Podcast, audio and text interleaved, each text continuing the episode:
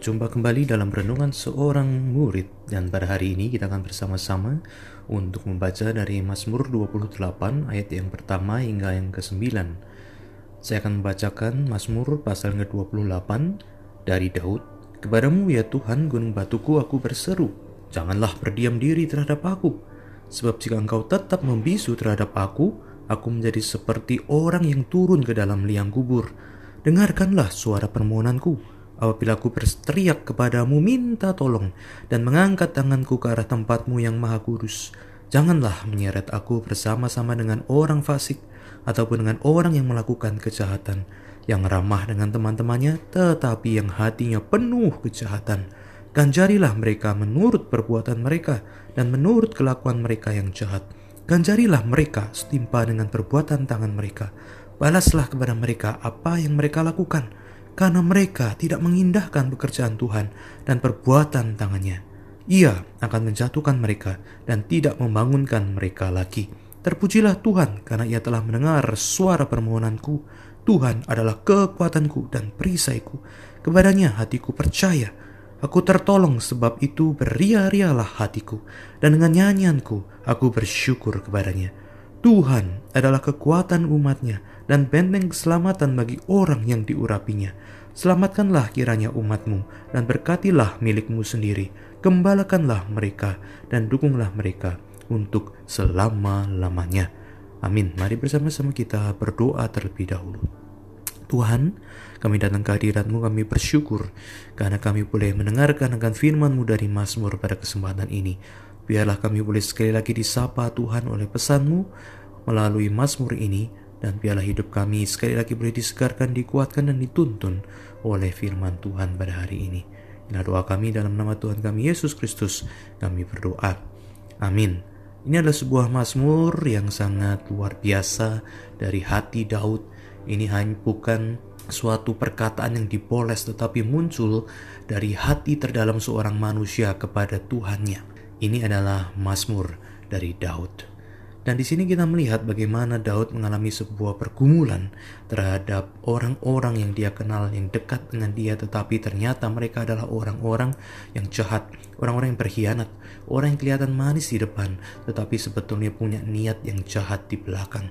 Nah, apa yang hari ini uh, bisa kita renungkan melalui Mazmur ini?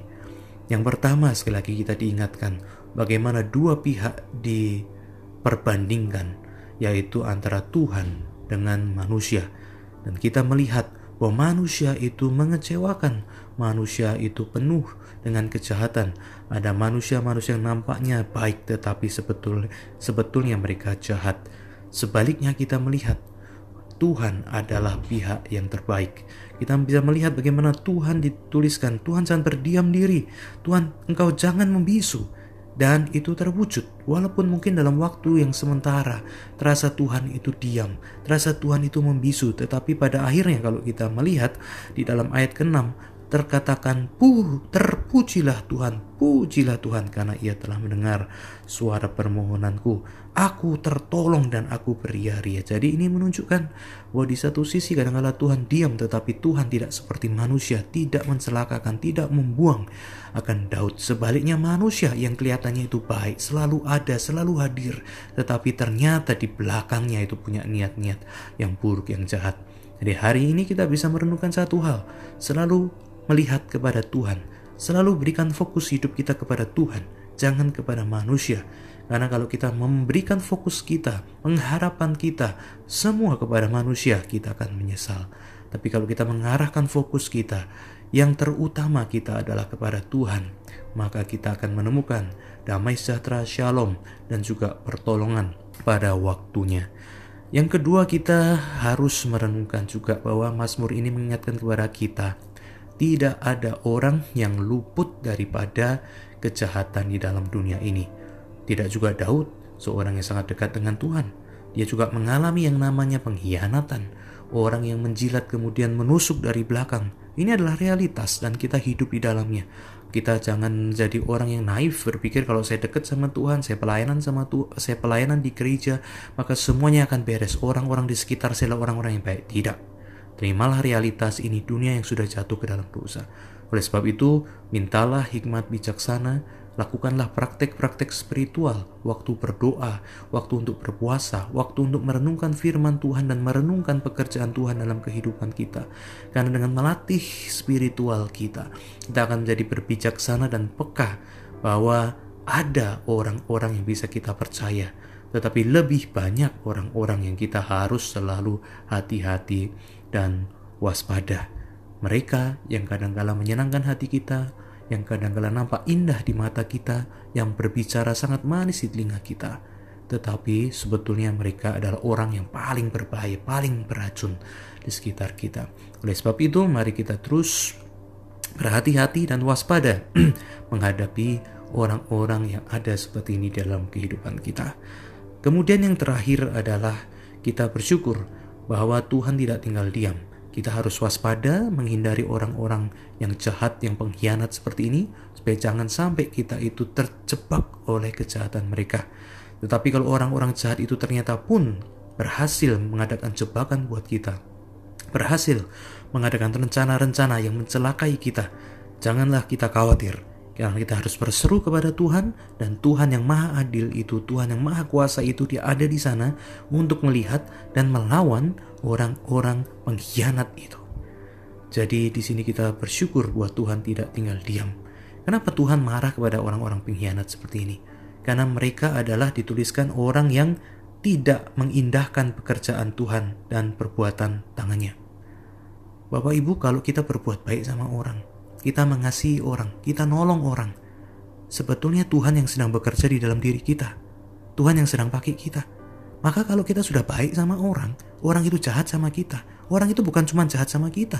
Orang itu sedang jahat sama Tuhan yang bekerja di dalam diri kita untuk melakukan kebaikan.